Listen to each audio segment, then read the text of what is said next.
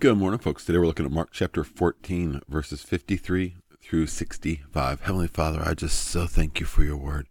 God, I just ask that as we as we just take this time, God, that it wouldn't just be a time of reading and of listening, but God, that we would hear you, that your voice would speak to us.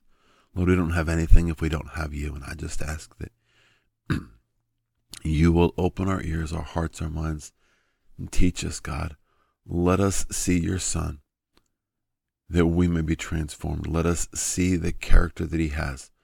Lord, just whatever it is that we need in this moment, Lord, we yield to you and ask that you would have your way. We're not here to gain knowledge, God. We're here to know you better, to actually spend time with you. So, Lord, meet us here in this place. And I thank you in Jesus' name. Amen. So, Mark chapter 14, verses 53 through 65. And they led Jesus away to the high priest and with him were assembled all the chief priests, the elders, and the scribes. But Peter followed them at a distance right into the courtyard of the high priest, and he sat with the servants and warmed himself at the fire. Now the chief priests and all the council sought testimony against Jesus to put him to death, but found none. For many bore false witness against him, but their testimonies did not agree. Then some rose up and bore false witness against him, saying, We heard him say, I will destroy the temple made with hands, and within three days I will build another made without hands. But not even then did their testimonies agree. And the high priest stood up in the midst and asked Jesus, saying, Do you answer nothing? What is it these men testify against you? But he kept silent and answered nothing. Again the high priest asked him, saying, Are you the Christ, the Son of the Blessed? And Jesus said, I am and you will see the Son of Man sitting at the right hand of power and coming with the clouds of heaven. Then the high priest tore his clothes and said, What further need do we have of witnesses? You have heard the blasphemy. What do you think? And they all condemned him, deserving of death. Then some began to spit on him and to blindfold him, to beat him, and to say to him, Prophesy. The other, and the officers struck him with the palms of their hands. So we see Jesus, he's just been arrested and now he's actually um, before the religious leaders and they're just kind of, they're, it's a mock trial. They're, they're just kind of making up whatever they want at this point. But the reality is they were, they had to find people to testify against him, but they had to find people that were willing to lie. So we see this is all unfolding. The twisted motives that they have are just all kind of unfolding. And we see Jesus in the midst of this. But one of the things that really that really stands out to me as I look is just the the way that Jesus responds. I mean, folks, the reality is he's God in the flesh. He's right, he's not wrong, but yet he's not defending himself, he's not arguing. And I mean, and these are things, and the things that um, he's being questioned about, the things that he's being challenged on, the things that they ultimately use to condemn him. Um, he could prove everything. I mean, he could he could do a miraculous sign. Jesus could have done so many different things to prove to them who he was. Um, because they were the ones in the wrong and he was the one that was right. But yet we see for the most part, he just remains silent in the face of the accusations.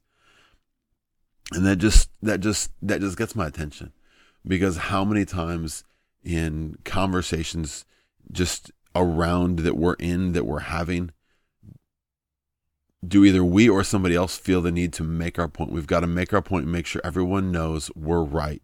Um, and even if it's not a right or wrong issue, how many times do we feel like we have to make our opinion known? That we think our opinion is important. Well, you need to know my opinion. What I've got to say is important too. So we we fight and we jockey and we work to get um, to make our position known, so that others would know what it is we have to say. But yet, in the midst of all this, in the midst of um, people lying and accusing him and all these different things, Jesus just remains silent. He knows where he's going. He knows the purpose that he's come for. He knows what he's accomplishing. And folks, reality is, I just we need. It's important for us to have the same mindset, to have our eyes so fixed on what God wants, the so fixed on our purpose and why we're here, that we know when to speak and when not because we don't have to correct every error that comes to us. We don't have to correct every time somebody accuses us of something. We don't have to defend ourselves every time somebody does something we don't like. And folks, more and most importantly of all, we don't need to offer up and give other people our opinions. Um, what we have to say, unless it's coming straight from the mouth of God, unless it's coming from a place that's going to bring life, most of the time we probably don't need to say it. Um, there's something to be said about the power in Jesus' silence. I mean, it was his silence that that that I can only imagine just just got them even more frustrated, more angry because everyone because the natural thing to do is when you're being accused, especially when you're being accused falsely, is to defend yourself, to fight back, to make known what you have to say, but that's not what he did. In the face of all these accusations, he didn't speak out. He didn't he didn't point out the falsehoods. He didn't challenge what they were saying.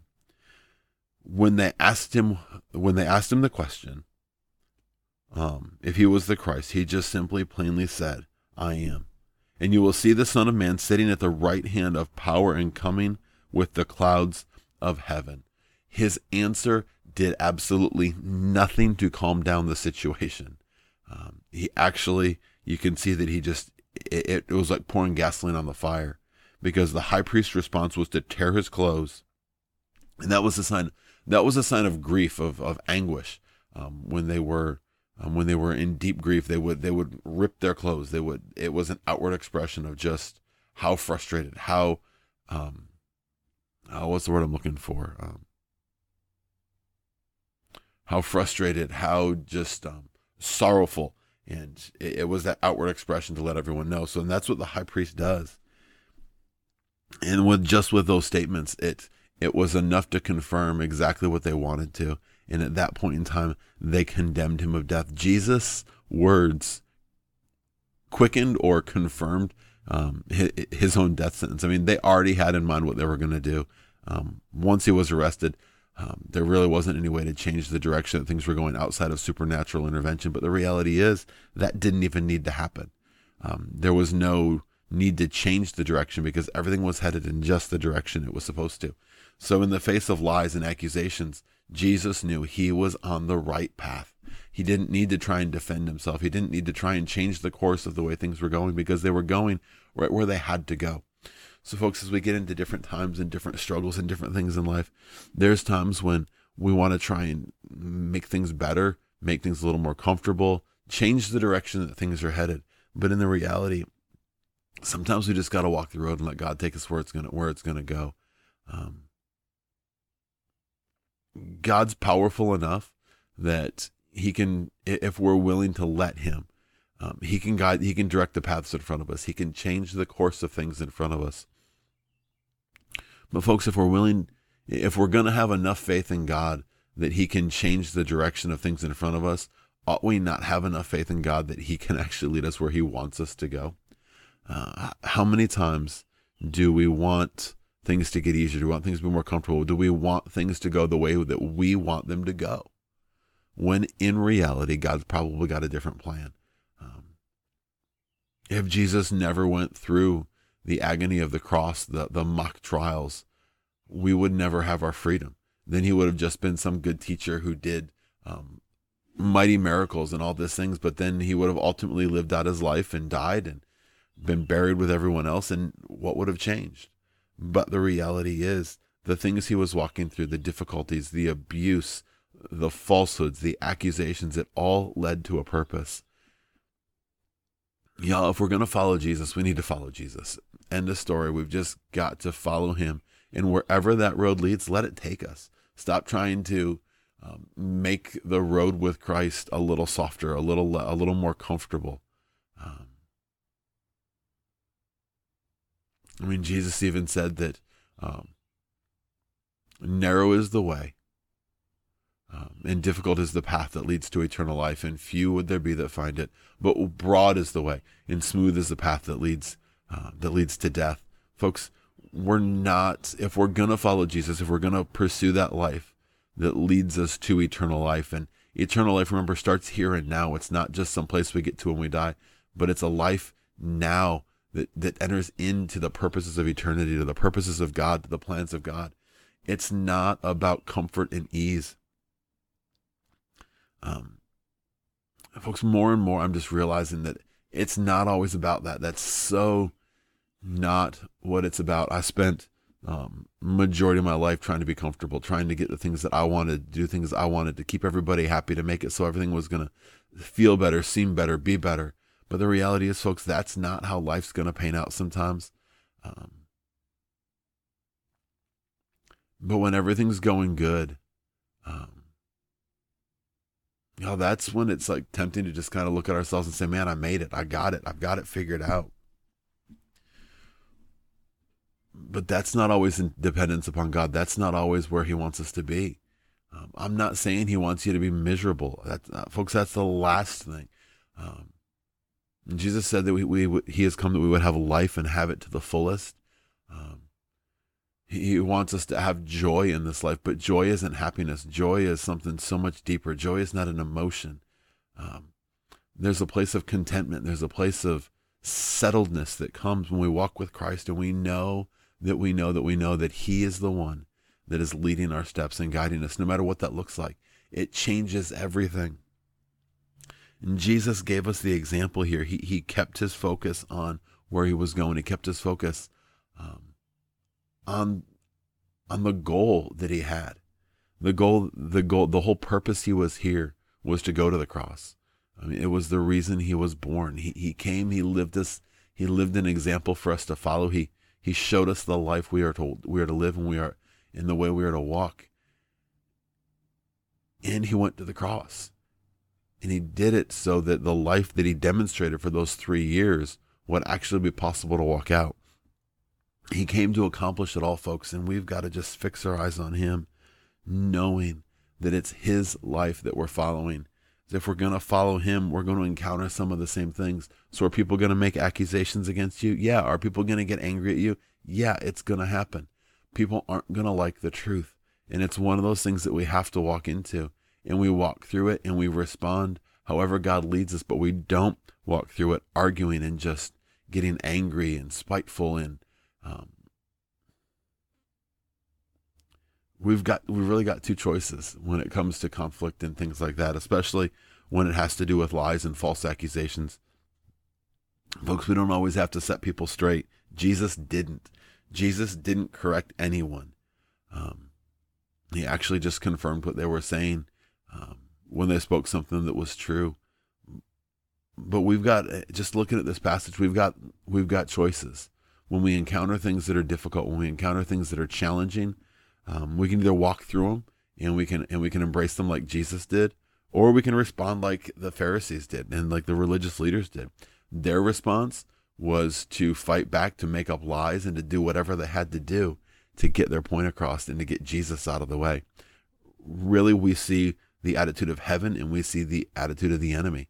Which attitude do you want? That's really what it's going to boil down to. Um, so where are we aligned today? I'm, we're going to wrap it up right there with just that thought that we only have two attitudes to choose from. The attitude of Christ, the attitude of the kingdom, or the attitude of the enemy, the devil, um, the attitude of hell. Which attitude are we going to align ourselves with? Um, it, it, would seem like there's only one, like there's like, like it's a no brainer. Um, but while we can sit here and we can listen and we can watch and we can say, oh, yeah, I'm going to have the attitude of Christ, I'm going to have the attitude of heaven. Well, okay, great. But are you willing to actually walk that out? Or are you going to just, when things get difficult, when things go away that you don't want them to, when you don't like what's going on, are you going to just kind of fall back and, and say, well, for just a little bit, you just kind of like slip back over into that, uh, into that other attitude? It has to be an intentional choice to align ourselves with God, to let things go. I mean, to let accusations go. Jesus didn't respond to the lies that were thrown against him.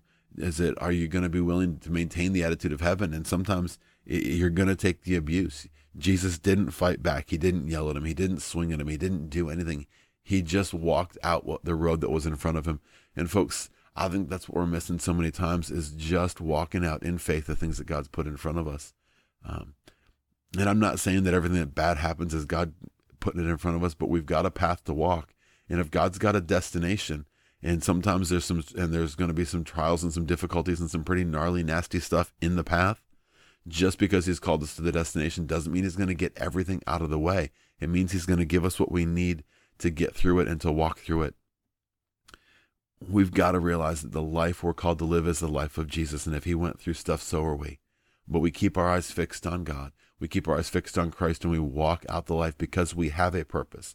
We have a purpose for being here, folks. It's to reflect the light, the love, the power, the authority, and the truth of Jesus Christ to each and every person that we encounter so that we can walk through and that others would see our lives, see something different no matter what we walk through, and not see something different because everything's great, but folks, that they would see things that are, they would see something's different because of the way we handle the adversity, because of the joy that we have, the peace that we have as we walk through this life with the attitude of heaven, knowing that the world we're living in is not our home, but we have a much greater home that we're just walking towards. And one of these days we'll find ourselves there. But in the meantime, we're not just waiting to get out of this life and to get out of the difficulties.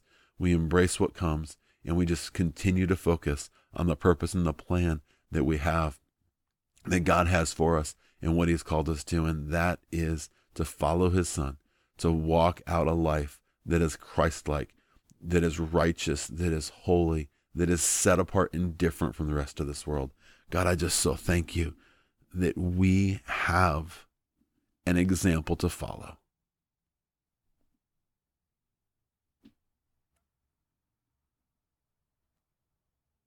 Lord, let us follow well. God, teach us to lay aside everything that doesn't align with you. Whether it's stuff, whether it's motives, whether it's thoughts, God, let us just lay it all aside and continue to focus our eyes on you, to focus our eyes on your Son, on Jesus, and walk out the life that he lived. God, if it's moment by moment by moment, we've got to lay these things down, so be it.